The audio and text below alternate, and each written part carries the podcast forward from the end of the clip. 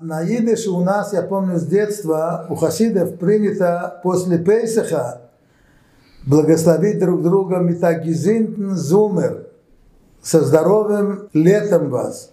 То есть мы кончаем зиму и переходим в лето. А после Симхат Тура в Тишрей говорят о Гизунтен Винтер, что была здоровая зима. Мы сегодня находимся в период нашего восхождения, вернее, продолжение нашего восхождения.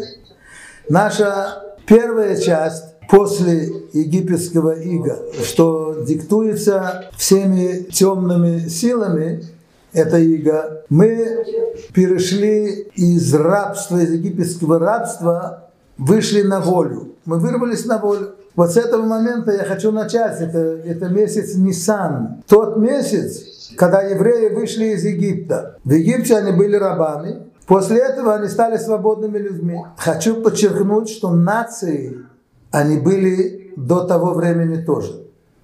Это была нация, еврейская нация, иудеи, это были потомки Авраама, Исаака и Якова. Тора на них тогда еще не распространялась, как она сегодня. Но они уже были тогда нацией. У нас имеется три месяца из 12 месяцев. То есть одна четверть. Это так. Нисан, Ияр, Сиван они на самом деле начинающие еврейский календарь. По еврейскому календарю первый месяц это Нисан, когда Пейсах. Нет Тишрей, когда Роша Шана, хоть Роша Шана и Новый год. У нас подход немножко другой в иудаизме. Первый, самый первый месяц – это месяц Нисан. Второй месяц – это месяц Яр. Третий месяц – это месяц Сиван. Идут как одно целое. Это как, э, как можно сказать, трио. Продолжают той же самой цели и взаимно помогают друг другу. Но они разные. Мы как-то уже говорили, может быть не один раз даже, что евреи – это одна нация – от которой требуется единство, сплоченность. Но вместе с тем они не одинаковые. Они единые, но не одинаковые. Поэтому у нас было, есть 12 колен. Эти 12 колен не просто имели свои такие внутриплеменные задания, задачи и, и даже мицвод. Но они имели немножко иначе подход ко всему. И настолько эта инность, эта неодинаковость, это отличие было настолько сильно, что даже когда они шли в храм, что в храм дала, дана была единым Богом одна мецва. Зайти, зайти в храм в три эти праздника. Шалош памим башана, три раза в году должны подняться все евреи в, в Иерусалим в храм. Это было в Пейсах, в Шавот и в Сукот. Все евреи должны были подняться. И поднимались. Ну так если поднимаете выполняя одну такую же мецву, общая мецва, так поднимитесь, идите все в одни ворота. Если это узко, так сделайте два, два ворота. Нет, делали 12 ворот, и каждый шейвет, каждое колено имело свой вход. То есть вот это различие никогда их не оставляло. По заветам, по мецвод, было так, что им нельзя было Одно колено не могло брать замуж или, или жениться на колене другом. И на еврея из, другой, из другого колена. Пришел период, когда это все кончилось, и сегодня можно, все, все племена могут э, соединяться. Это не, не началось сегодня, началось намного раньше, Когда-нибудь придем к, разговорам, к разговору на эту тему и будем разбираться. Но в общем, что я сегодня хочу вам подчеркнуть, то, что Хасидут подчеркивает, что мы все разные. В чем мы разные? В том, чтобы мы могли учиться друг от друга. И сегодня, вот в этот в месяц Яр, в начале которого мы сейчас находимся, это сказывается особенно. А ведь мы знаем, что нужно жить в ногу со временем. Мы должны все время считаться с Парашата Шавуа, и мы должны считаться с праздниками, с, со всякими э, интересными или неинтересными вещами, которые происходили вот в это время, в прошлом. И вот мы находимся сейчас в месяце Ияр. А месяц Ияр, он один из этих трех месяцев, что идут вместе, да? Нисан первый, второй Ияр. Так Нисан, я вам скажу сразу, он отличался тем, в основном тем, что был, был исход из рабства, из египетского рабства. И этот исход э, происходил очень чудесным образом, как все, что у нас происходит чудесным образом, и все требует подготовки, приготовления. И все имеет также духовный смысл. И вот они вышли из рабства, освободились, но они еще тогда не были, не были народом. Они тогда были, скажем, нацией. Это была нация, это были потомки Авраама, Исаака и Якова. А когда они стали сплоченным народом, единственным народом, так, так сказать, народ, который имеет единого Бога, единую религию, единую культуру и на самом деле один народ. У них одна мобилизация, у них а, платят они налоги э, одинаково и так далее. У них одни законы, законы Торы одни. Кроме исключений, которые были сделаны для, для жрецов, для Куаним и для Левиим. Почему Всевышний так сотворил мир? А Всевышний требовал от нас, чтобы мы никогда не были безразличными к происходящему вокруг нас. То есть, каждую вещь, что человек видит, он должен из этого что-то взять для себя, внутреннее что-то такое, глубокое, чтобы привело его к лучшему служению Бога. А почему он должен вообще служить Богу?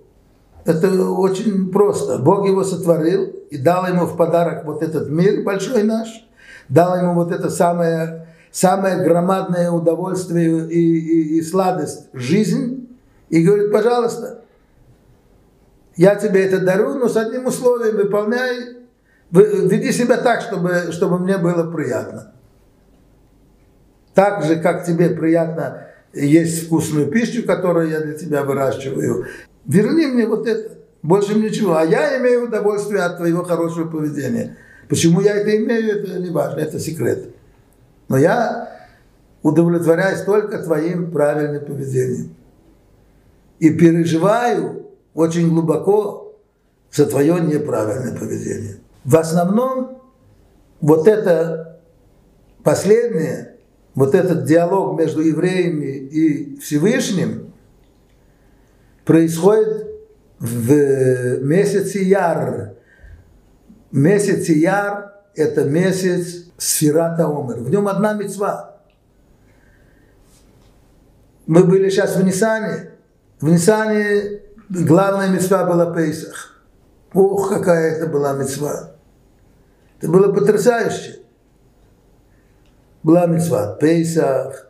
Рядом с Пейсах была мецва Брит Мила, Тогда сделали первое обрезание для того, чтобы кушать э, корбан Песах, жертву Песаха. Третье, главное, что было, главный третий месяц из этой четверки, это Матан Тура, Хагашавот. Хагашавот – это день дарования Всевышним нам Торы. Мы приняли эту Тору, мы приняли ее очень глубоко и навеки вечные. И настолько нам Всевышний тогда открыл это, что мы тут же, можно сказать, от от большого стремления, от большой любви расцвела в нас очень сильная любовь к Торе и к Всевышнему.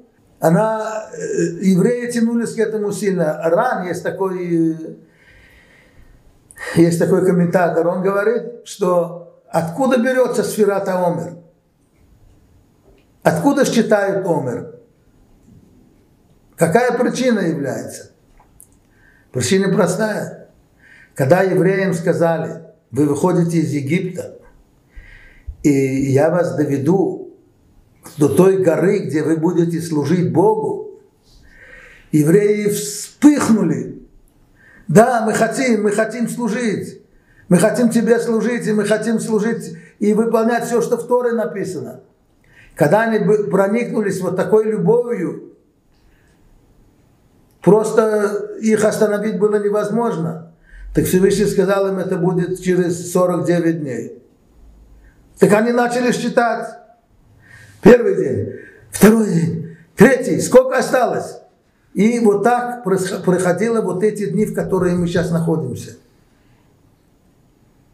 А мы же уже знаем это из истории Пури, мы знаем из истории, из других историй, что все повторяется еще раз все, что произошло когда-то, это не кончается, это повторяется. Почему это не кончается? Потому что это, не, это вечно. Это события, которые описываются в Торе, они каждый раз открываются нам по-новому. И наши ощущения и чувства еще раз пробуждаются по-новому. И те силы добрые, которые находятся в нашей душе, душе божественной душе находятся эти божественные силы, мы умеем их воспринять правильно, уцепиться за них и продвигаться с ними, с этими силами. Всевышний дает нам эти силы. Поэтому мы вечные, поэтому наш народ единственный, который держится, чтобы с ним не было. Есть много древних народов. Это правда. Вот даже Китай. В Европе есть тоже много народов, которые живут тысячи лет на одном месте. Но мы-то никогда тысячи лет не жили на одном месте. Мы же, нас же гоняли по всему круглому шару земному. И до сих пор мы так разогнаны по всему миру. Так что, это просто так, в этом же что-то лежит. Сферат Аомер, мы начинаем это считать, и я хочу немножко зайти в суть Сферат Аомер. Третий месяц, то есть первый это Нисан, Нисан мы уже понимаем, что это исход евреев из Египта, их, их превращение в вольных людей. И Яр мы полностью нырнули под воду всей этой нашей любви к Богу и к, и к нашему единству. В чем это подчеркивается, в чем это сказывается? Ведь сферата Омер мы начинаем считать на второй день Пейсаха. И из Египта мы, мы вышли в первую ночь Пейсаха. После Сейдера уже стали там гибнуть первенцы, и все это кончилось. Так мы вышли, в первый Сейдер мы ушли из Египта. То есть мы уже были вольными людьми. И поскольку мы разные еще со времен Авраама, Исаака, Якова, я, э, Авраам был Хесед, милость, милосердие. Ицхак был гвура, жесткость, требовательность. А Яков был две эти линии вместе. Это линия правая, линия левая и милосердие. Это называется тиферет. Тиферет это называется красота. То есть не однолинейность, а две линии вместе. Что на самом деле это главное качество человека. Вот эта середина, это самое главное качество человека, а правое и левое это уже они меняются. Но главное не в этом. А главное в том, что все сферот, а их у нас 10, как нам известно, они связаны между собой очень сильно связаны. Каким образом они связаны? Каждая сфера, будучи отдельной, состоит из других сфер тоже. То есть сферата хесед, когда мы говорим хесед, милость, милосердие, она имеет тоже гвура. Гвура, скажем, суровость, жесткость или жестокость немножко можно сказать. Гвура. А где мы это видим? Когда мы видим, что наш ребенок делает что-то неправильное, что с нами происходит? Мы хватаем его, иногда можем даже дать ему по попе, а он плачет. Что ты делаешь? Вот эта способность дать по попе, это, это не любовь. В открытую посмотреть поверхностно, это уже, это уже действие гвуры. Но на самом деле это не так. На самом деле это проявление любви, проявление отцовской любви к ребенку. Соединение одной сферы с другой называется воссоединение иткалелут. Синтез между сферот, он постоянно существует. Постоянно. И он посылает все время свои импульсы, свои силы, свои, свое воздействие постоянно. Это на то, то на это. И поэтому человек, он не однолинейный. В нем есть все. Вот возьмем простой пример у Авраама. Авраам – это основа хеседа, основа милосердия. И этот Авраам, когда ему сообщили, он Три дня после обрезания бежал принять гостей. Взрослый человек, 99 лет. Он бросил все, и был он тогда во время беседы со Всевышним, и бежал встречать гостей. На самом деле это были ангелы переодетые, но не важно. Он-то думал, что это люди. Принять гостей, у него милосердие это было все в пустыне останавливать караваны с жаждущими людьми, и, пожалуйста, заходите, и все. Все было у него. У него было много, много имущества, он был богатый человек, и вот, вот этим он занимался. Его работа была милосердие, приблизить человеку к своему сердцу и совершить с ним что-то доброе. И вот этот Авраам, когда ему пришли, доложили, что только что пришли там войска какие-то и забрали твоего, разбили эти пять городов там Содома и взяли твоего племянника в плен, сына твоего брата Лота. Забрали его и, и жену, и, и там и имущество, и детей. Авраам не задумался ни на одну минуту. Он тут же вооружил все, что у него могло быть под ружьем, то, что, что люди, которые были способны воевать. И сколько, вы думаете, их оказалось у него? 318. Это все написано в Торе, открыто. Это, это не Каббала. Он взял этих людей и бросился вслед этим полчищем, чтобы вызволить своего племянника. И когда он шел, он знал точно, люди в пустынях, они были с самого, самого начала. Авраам был не маленький полководец, во всем разбирался как следует. Он выслал разведку, он знал точно, сколько их было там. Сегодняшние исследования приходят к заключению, что их было минимум 10 тысяч человек. И Авраам, как и стратег, бросился первый, взял с собой вот этих людей, распределил их, распределил их правильно, знал, кого выслать вперед, кого в сторону. И они напали на эти 10 тысяч человек и разбили их, забрали. И тут вопрос. Ведь Лот можно сказать, был с ним в конфликте.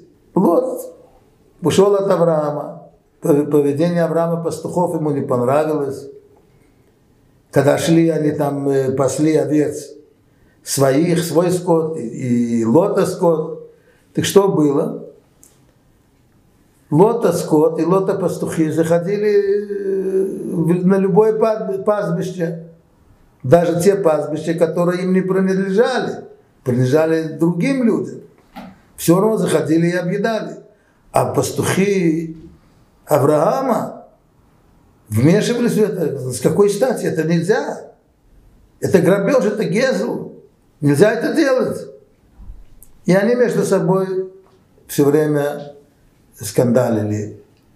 И Авраам этого не выдержал и говорит, все, давай разойдемся. Ты иди там живи, как ты понимаешь, я буду жить, как я понимаю. На этом они разошлись. То есть был конфликт.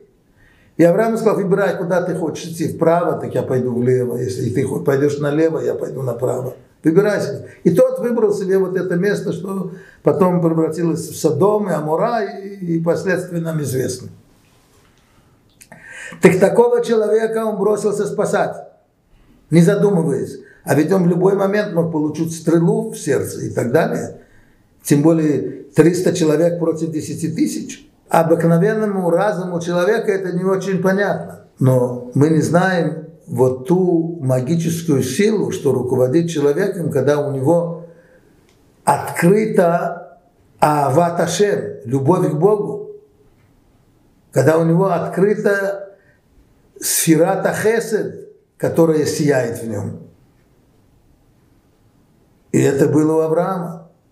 И он ни с чем не просчитался. Пошел и сделал это. Что происходит в течение вот этих 49 дней, что мы считаем до Шавота, на протяжении целого месяца Ияр? В Ияре есть 29 дней. Все эти 29 дней мы произносим Э, одну, одну митцву Сферата Омер. Эта митцва Сферата Омер, несмотря что она кажется такая второстепенная, она упоминается очень редко, больше она не упоминается, и мы на нее не делаем шехьяну, благословение на каждый новый праздник. А тут, ну, мы подсчитываем каждый день, отсчитываем сферот. Сегодня первый день, завтра второй день, третий день. Мы вернемся сейчас к этому. Это интересная тема, что представляет собой сфера Таумер. Ну, так кажется, что она очень такая э, не выдающаяся и, не, и, не, и не, не такая важная, как другие, которые подчеркивается много раз. Тут идет один раз. Каждый день что-то задеваем чуть-чуть. И только вот эти дни. Вот эти 49 дней, больше нет, целый год мы не знаем об этом. Но это сделано для того, чтобы каждый день все, все сферот мы анализировали каждую сферу, и эти сферу, сферы между собой сочетаются.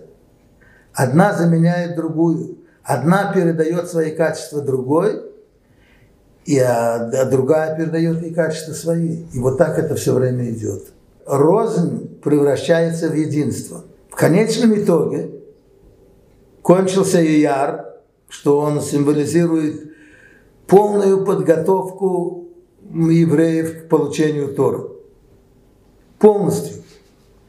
А я хочу заметить, что когда евреи вышли из Египта, 12 колен, как мы знаем, это тоже из предыдущих глав Торы, они не были охвачены одними чувствами мира между собой. Там между усобицы все время происходило, происходили.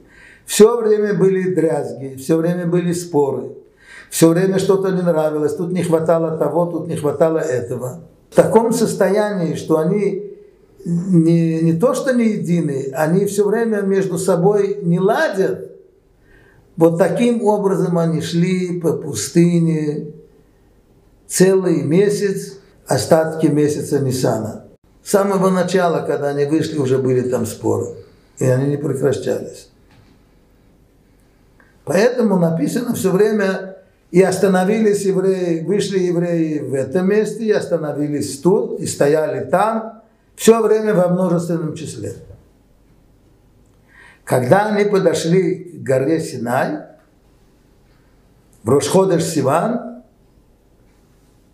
Вот в этот месяц, когда они подошли к Синаю, то они сказали, Тора говорит, и разбил он там лагерь напротив горы Синай. Баихан Шам Исраэл Мегедагар. То есть уже единственное число.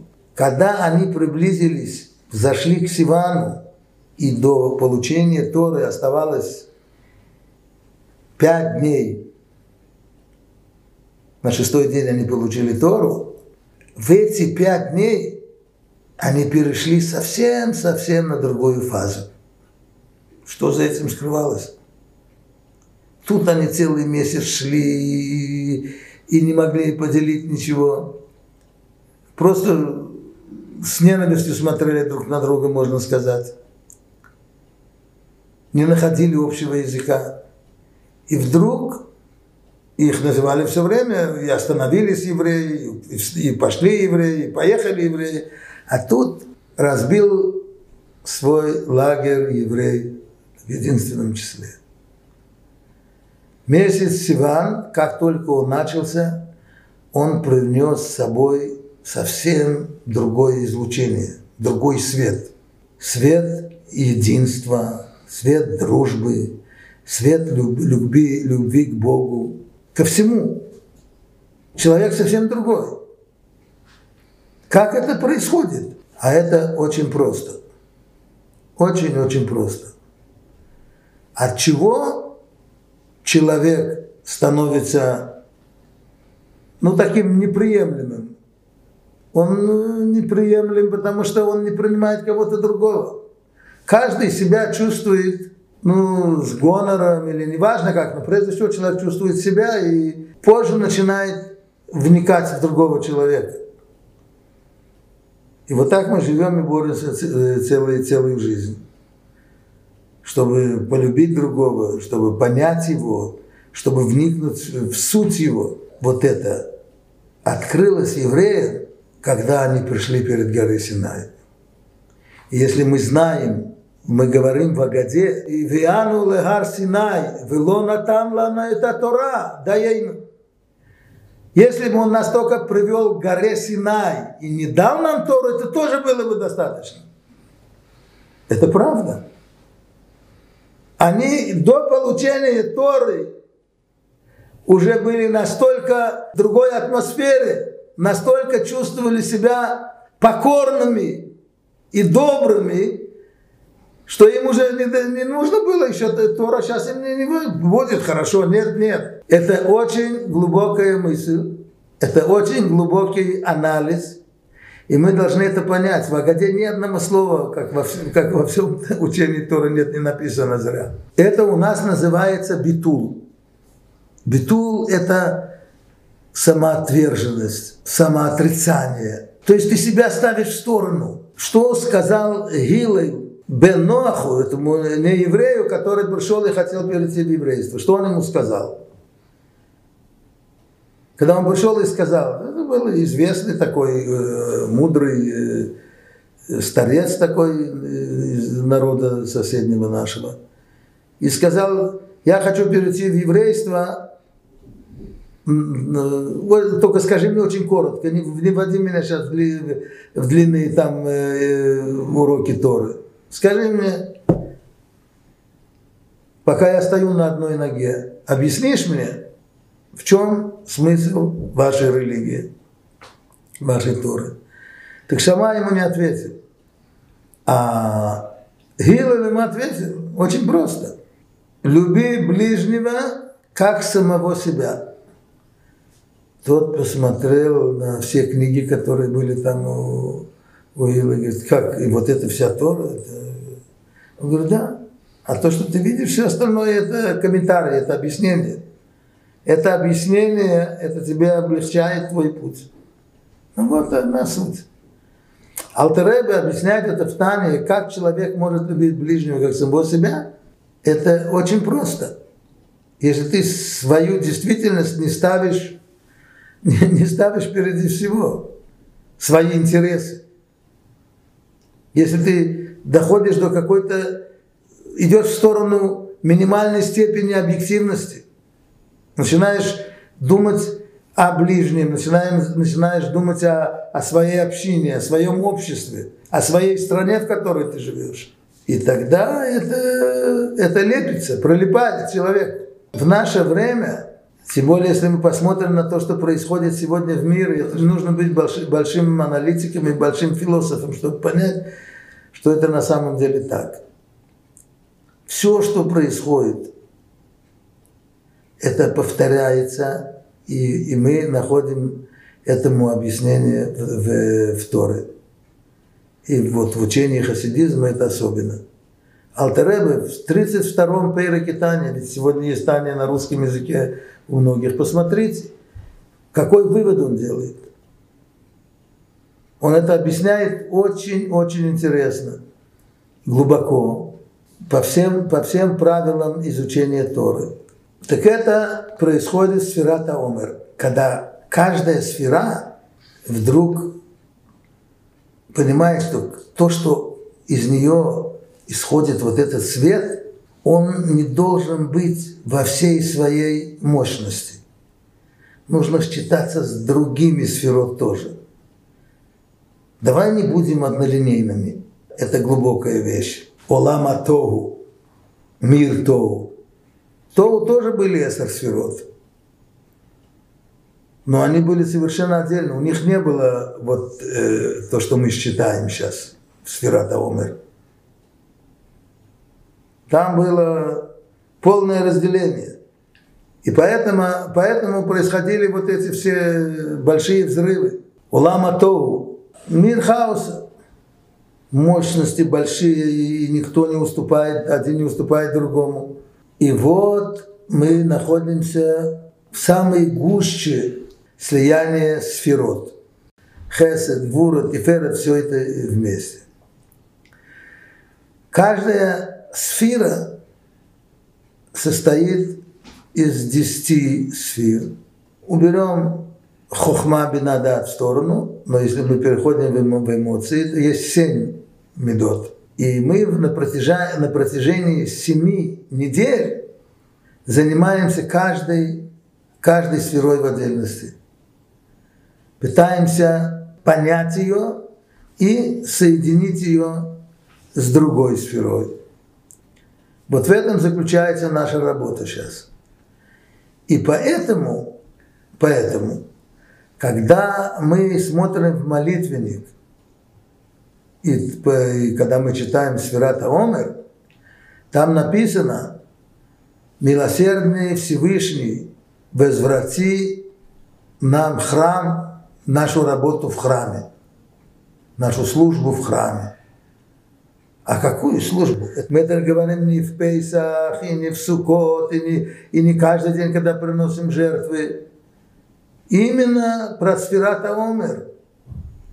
Там мы благословим, благословим вот этим благословением. Верни нашу службу в храме. Какую? Вот эту. Сферата Омер. Это очень важное движение наше. Вот такое движение, когда мы в себе можем проявить, найти в себе главное событие наших дней и главная цель наших дней. Мы знаем, что мецвод это не, не даны просто так. Мецвод даны, чтобы человека сделать более доступнее, чтобы он стал доступным нам и стал доступным Богу.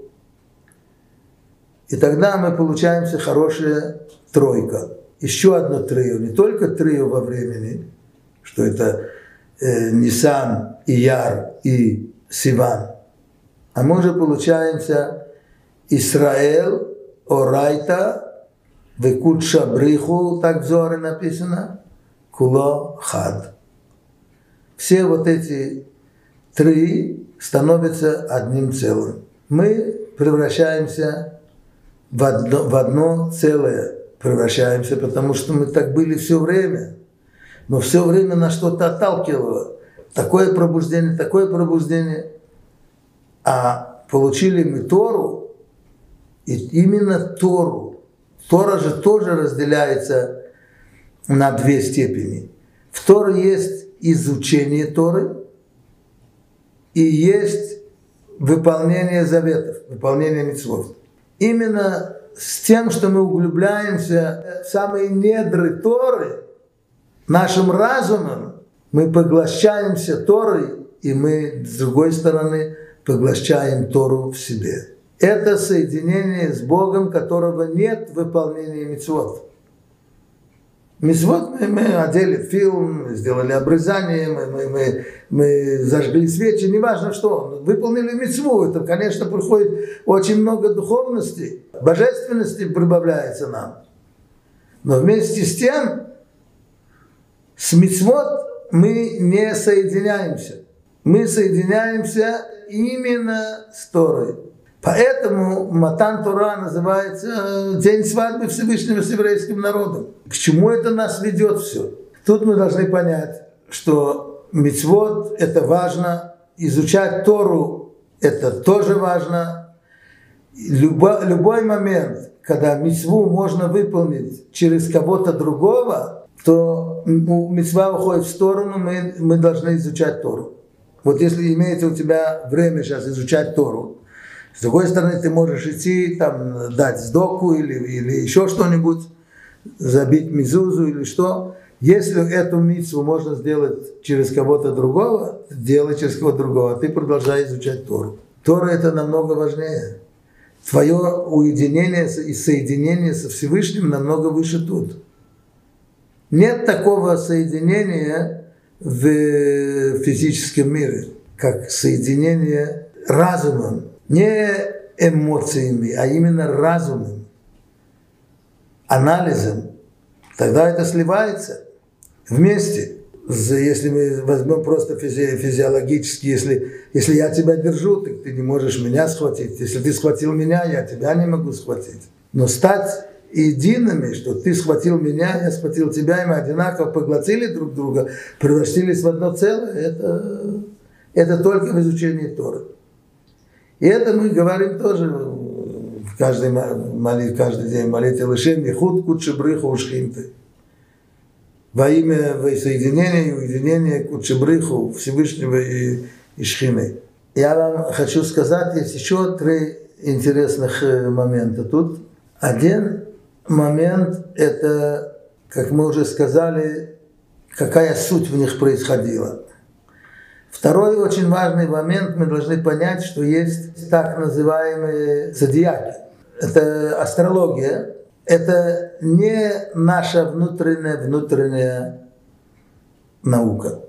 Это наука внешняя. Что называется, каждая сфера имеет внутреннее содержание и наружное содержание. Например, человек идет работать, он идет зарабатывать деньги – что-то он покупает, что-то продает, или он работает, таскает бревна, или еще что-то. Ради чего это он все делает? Сама работа ему это ничего. Потом еще глубже. Деньги нужно, чтобы содержать семью, чтобы кормить, содержать дорогих тебе людей. И как все это устроено, что это во всем. Каждому к этому есть подход, импульсы каких-то сферот, которые содержат в себе вот это самое начало. Одно начало есть, самое маленькое, его даже не видно, один процент, даже меньше, чем один процент. Но он состоит из тех же самых правил, и он вдохновляет, он оживляет эти правила, которые доходят до нас. Так есть сферата хохма. Хохма мы знаем. Хохма, она является причиной и корнем всего-всего, что связано с логикой, с мудростью и так далее. Но есть пнемиюта хохма, внутреннее содержание, и есть хицониют, наружное, внешнее. Так эта внешность, это все науки другие, до которых доходят тоже не иудеи. Часть из этих наук наши мудрецы тоже взяли, чтобы э, легче было выполнять митцвы. Внешние науки, которые должны были служить главной науке, Торе. Это тоже было. И одна из них это астрология. Астрология же утверждает это, это, это известная вещь, что если ты возьмешь, правильно посчитаешь э, созвездие, сложишь это вместе, и в тот момент, в тот час, когда родится ребенок, посмотришь, какое созвездие было, так ты будешь знать, что, что с этим ребенком будет. Он будет большой, маленький, счастливый, несчастный, здоровый, больной. Как это может быть? Наши учения подтверждают это, что это так. Но у нас имеется еще одна степень. Мы прекрасно знаем, что эти инструменты в чьих-то руках, они ничего не решают. Через них что-то проходит. Какая-то энергия, которая проходит через, проходит через них, она диктует вот это то, что потом становится с этим человеком. Над этими зодиями находится кто-то другой, что он их превращает в инструмент. Это его инструмент, но не больше. Представьте себе, вы видите, как человек э, рубит дрова, и так ловко рубит, и делает какие-то фигуры из этого. Смотри, смотри какой, какой гениальный топор, вы скажете. Интересный топор, а на самом деле это не топор, это человек, который руководит им. И вот так все вот эти созвездия, они не больше, чем топор в руках лесоруба. Не больше инструмент. Отсюда, между прочим, от того, что, что эти зодии имеют в себе э, энергию, посылаемую Богом, отсюда происходит ошибка всех, э, всех идолопоклонников. Они видят, что от Солнца что-то хорошее происходит. От Солнца происходит очень много добра нашему миру, много энергии приходит, очень много э, здоровых жизненных качеств. Днем от Солнца, ночью от Луны. Тут, э, тут летняя там пшеница, тут злаковые зимние и так далее. Что это такое? Так тогда люди это не понимали, что есть выше такая, но они были мудрые, они были умные, они сами это поняли, что все дают нам что-то. Так начали им поклоняться. Эти поклонялись э, Солнцу, те поклонялись Луне, таким звездам, таким звездам, и всякие звезды.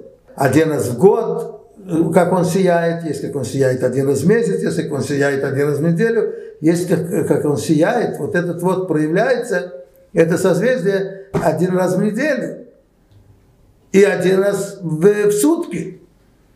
Поэтому у нас есть Аллаха, у нас есть Аллаха, товарищи, что эти звезды имеют значение, созвездие имеет влияние большое.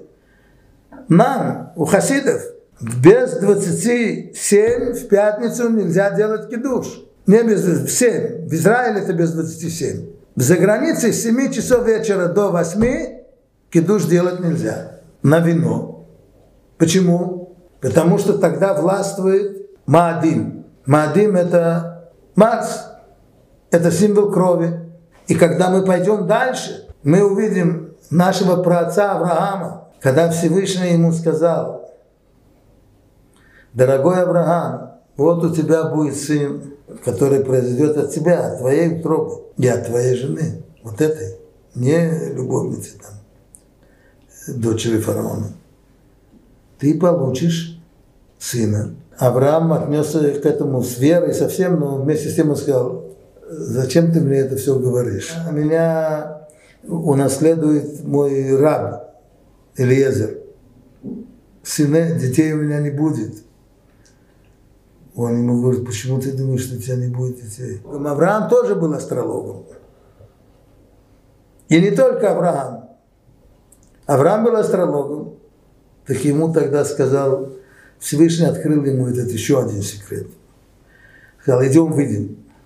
Вывел его. Говорит, смотри вот на все эти созвездия, ты видишь? Видишь, сколько их? И он ему показал еще что-то. И вон там, мы должны эти созвездия изменить. Как мы их меняем? Вон там есть еще, над этими созвездиями, есть еще одно. и оно меняет все. И мы поменяем, изменим у тебя и изменим у Сары. И тогда ты увидишь, мы все это увидим. И не только у Авраама. Они хорошо, они хорошо видят общую картину, но подробности они не видят и не знают, что с этим делать. Тут же, тут же нам Тура рассказывает в Шмоте, когда Моисей пришел к фараону и говорит ему, дорогой фараон, меня послал к тебе Бог. А фараон сразу увидел, что это, что это что-то интересное пришло. И он, э, какой Бог? Он ему сказал имя Бога Авая. Я такого Бога не знаю. Я не знаю, не признаю, поэтому я его не отпущу. Я сам сапожник, я сам знаю, что делать. Вот так было, получил первую казнь, вторую казнь, третью. Потом он пришел и говорит Моисей, он видит, что Моисей это не игрушка, приведет его к нехорошему, говорит, слушай, знаешь, что я тебе разрешу идти из Египта. Ты говоришь, на три дня идти служить своему Богу, идите, я буду уважать вашего Бога, езжайте, служите. Но детей тут оставьте. Так э, Моисей говорит, я не оставлю детей. Смотри, он ему говорит. Я вижу, а он тоже был астрологом. Я вижу, он говорит, кровь на их пути в пустыне. Много крови. Не бери детей. У детей уйдет много крови. Я вижу, как этот Марс поднимается им навстречу. И он это так и видел. Хорошо. Моисей говорит, неважно, это оставь нам. А что он таки видел? Он видел кровь, которая на самом деле потом была, через, через несколько недель. Это была кровь от Брит Мила, что делали. Евреи вышли необрезанными, начали идти, начали обрезаться. Перед самым Песахом они обрезались. Перед тем, как они ели корм Песах. И из Египта они все вышли обрезаны, и крови было очень много. Поэтому наши мудрецы не боятся созвездий. И они говорят так, бороться с этим не нужно. В Талмуде много это приводится. Ты не, побо... не сможешь это перебороть. Если ты родился кровожадным, и это в тебе чувствуется, ты родился вот в этот час Марса, то тогда, говорит, надо проливать кровь. Ты не сможешь это изменить. Вопрос, какую кровь? Будь шохотом, разняком, будь мойлом. А вы представьте себе, или хирургом, вот будь хирург, детским хирургом. Каждый человек может быть. Есть люди, которые при виде крови, я видел в армии солдат, им конец. А тут, пожалуйста, он может, подходит нормально. Он может делать операцию и много часов. Так что эти две вещи, они совершенно не, не противостоят друг другу. То, что у человека есть какие-то какие устройства, уже имеется какая-то конструкция, которую изменить нельзя. Ее не надо менять, ее надо, э, ее надо направить правильно, в правильное направление. Вот это самая важная часть в сферата Омер. Большинство этих сферот, большинство дней этой мецвы происходят именно в месяце Яр. В остальные дни, в середине Нисана и несколько дней в Сиване, это мизерная часть. Основная часть целый месяц и Яр мы считаем сферот. Сферот, что содержит наше рвение воссоединиться со Всевышним, и наш приход уже в стадию воссоединения мы стали едиными уже. И поэтому мы говорим, ой, все, хватит, больше не надо, мы, вроде бы выражение есть, как они устали. Есть такое выражение в Талмуде. Но на самом деле они достигли уже самой вышины, эпогеи они достигли в близости ко Всевышнему. Но эта близость основана на том, что они свои вот эти очень мощные эмоции, которые охватывают нас со всех сторон. Эмоции и разум, мысли, импульсы, туда-сюда, надо сделать так, надо сделать это. Это все уже они умели, сумели обуздать, направить в правильное русло. Для этого нам даны эти дни. И не только для этого, а каждый день же мы прибавляем еще, еще, еще. И мы должны знать, что вся наша жизнь должна быть устроена так. Именно так. С другой стороны, мы должны знать еще одну вещь, что не всегда ты карабкаешься наверх или падаешь. Ты можешь упасть тоже. И что тогда? Тогда надо встать, отряхнуться и идти дальше. Не падать куда-то в, в какую-нибудь депрессию или, или, или в обморок. Нет, надо идти дальше. Всевышний не любит унывание. Да, он требует, он все, он, он же отец. Что дороже отцу, чем близость его ребенка к нему, чем, чем то, что ребенок его тянется к нему. Нет ничего дороже. Если мы пришли, пускай мы приходим, э, он желает, чтобы мы пришли весело, с маршем к нему. Это победный марш, мы должны танцевать вместе. А потом есть такое явление сферата Омер. Что такое вообще сферата Омер? Сферата, сферата Омер это что ночью, вторая ночь Пейсаха, первый день закончился, начинается исход второго дня, уже вечер, ночь, то тогда приносят Омер. Омер приносится из овса. Вес это питание лошади, скота. Как вот этот, вот этот Всевышний, до сих пор же мы учили столько карбонот. Сейчас же Хумаш Ваикра идет.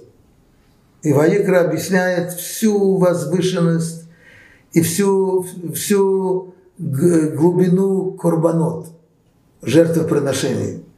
Жертвоприношение – это секрет жертвоприношения доходит до секретных, самых секретов эйнцов, бесконечности.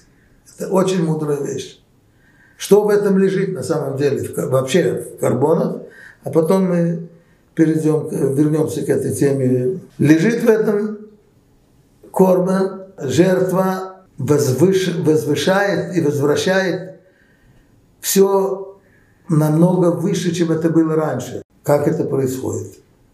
Если мы смотрим, как мы живем сейчас, как все вокруг нас существует, мы видим очень интересное правило, что имеется земля неодушевленная, потом идет растительный мир, потом идет животный мир, потом идет человек. Как они относятся друг к другу? Очень просто.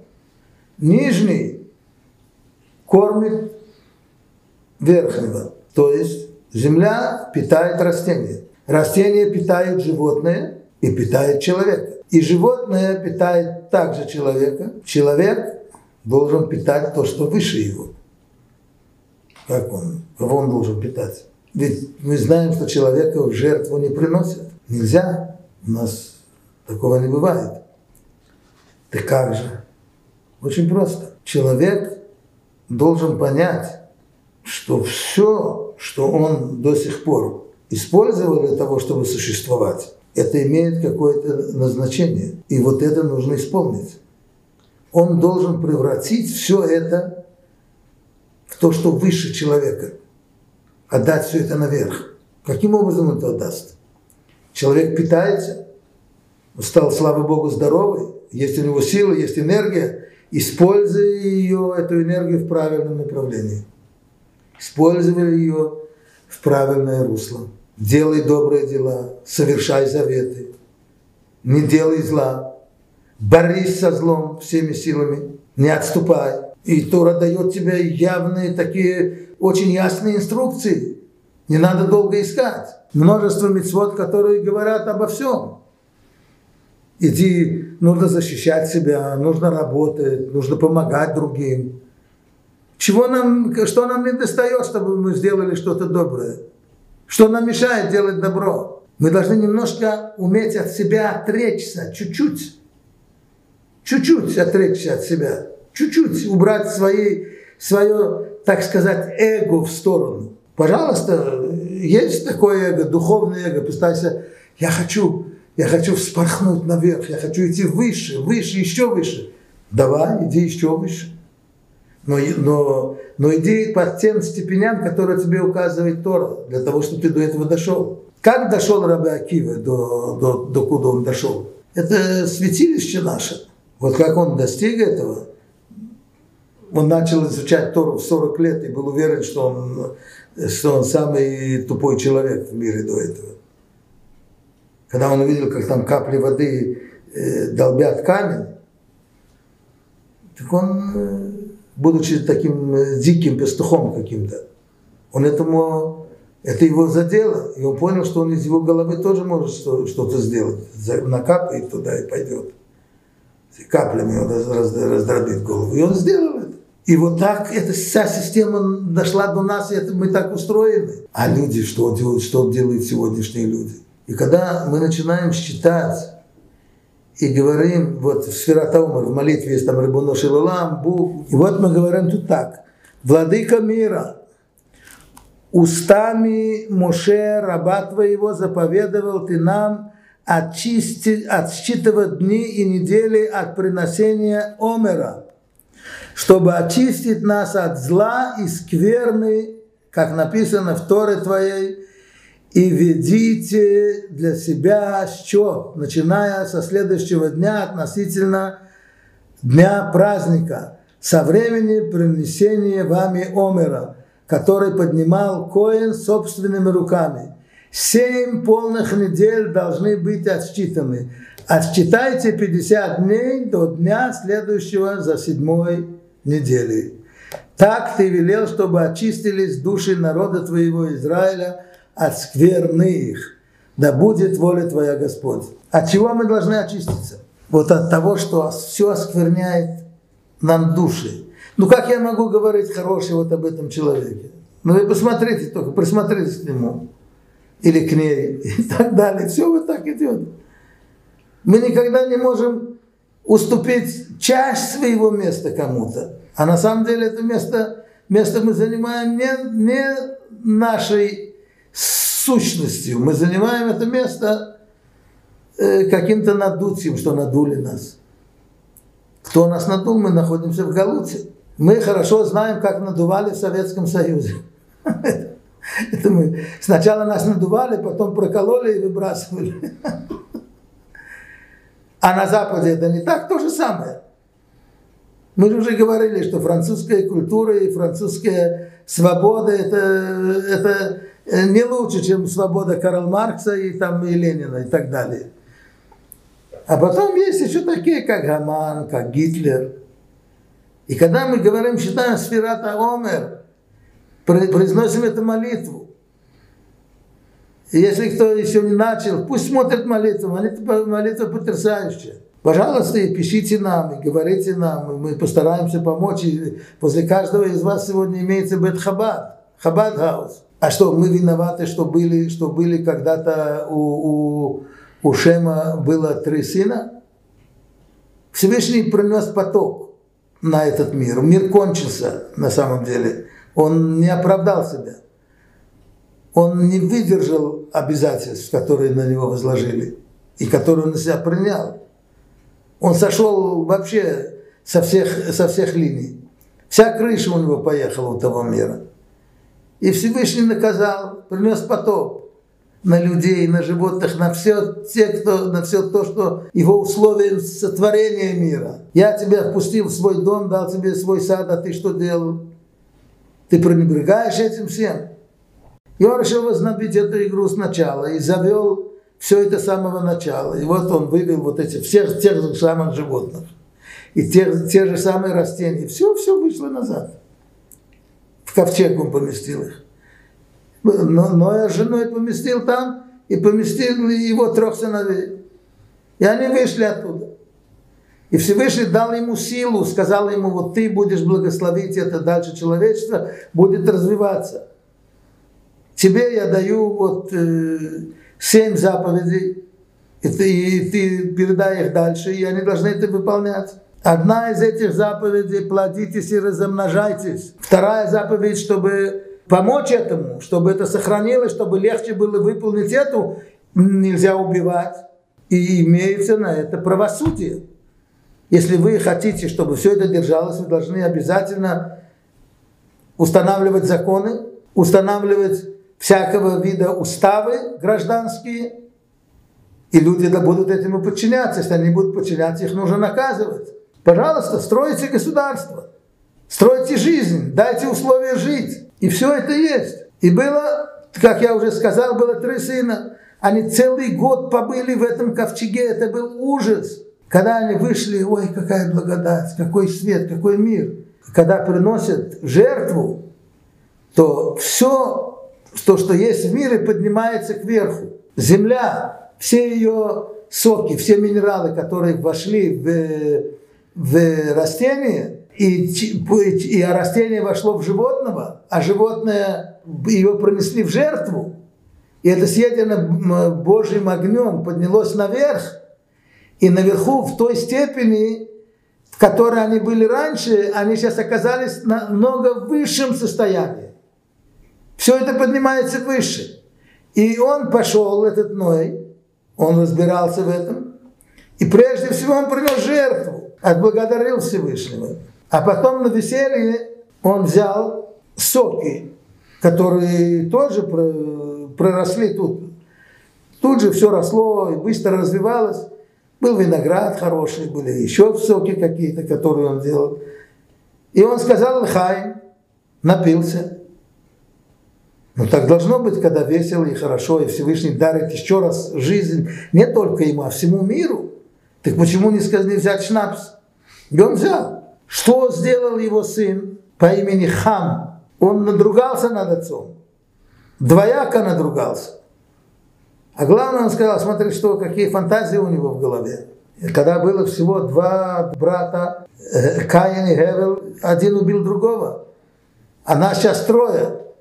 А он, вижу, я хочет еще иметь детей. Ему недостаточно нас троих. Так сколько нас будет, мы же перережем друг другу глотки. Он взял и кастрировал отца своего. Это сделал ему хан. А когда Ной пришел в себя, он все увидел, он увидел, что произошло, когда он был. Так хан сделал то, что он сделал, и прибежал и рассказал братьям своим, слушайте, там отец лежит, идите посмотрите на него, он валяется, пьяный, смотрите, обруганный.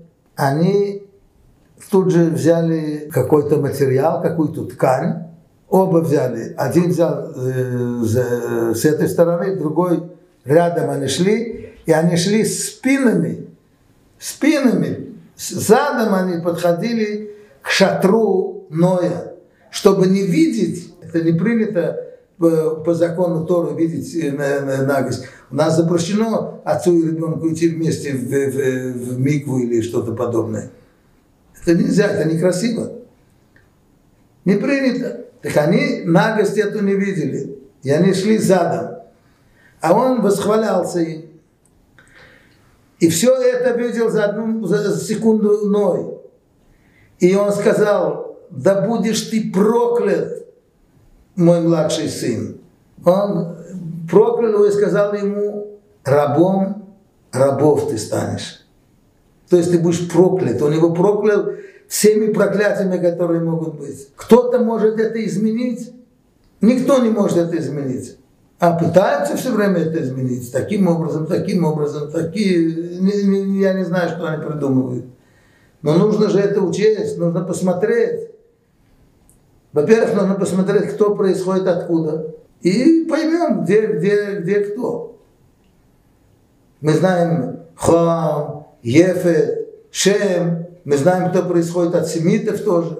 Многие хотят все это переписать, но это не помогает им. Невозможно переписать Тору и Танах. Мир это признал, а попытается, будет еще хуже. Поэтому мы должны каким-то образом глубже подойти к этому. Глубже и как-то с душой подойти к этому. Понять, что имеется в виду наша польза, польза человечества. Не быть упрямым и думать, что если мы один раз красиво проведем вечер, как одеваться и как раздеваться, надо тоже знать. И те же самые вещи можно вершить и настоящая любовь что была? Чтобы по-настоящему были, плодитесь, размножайтесь. Они говорят, зачем? Есть инструмент, как размножаться, так этот инструмент мы будем, мы будем его использовать как угодно. Так сколько это продолжается? Один раз, другой раз, потом уже кончается.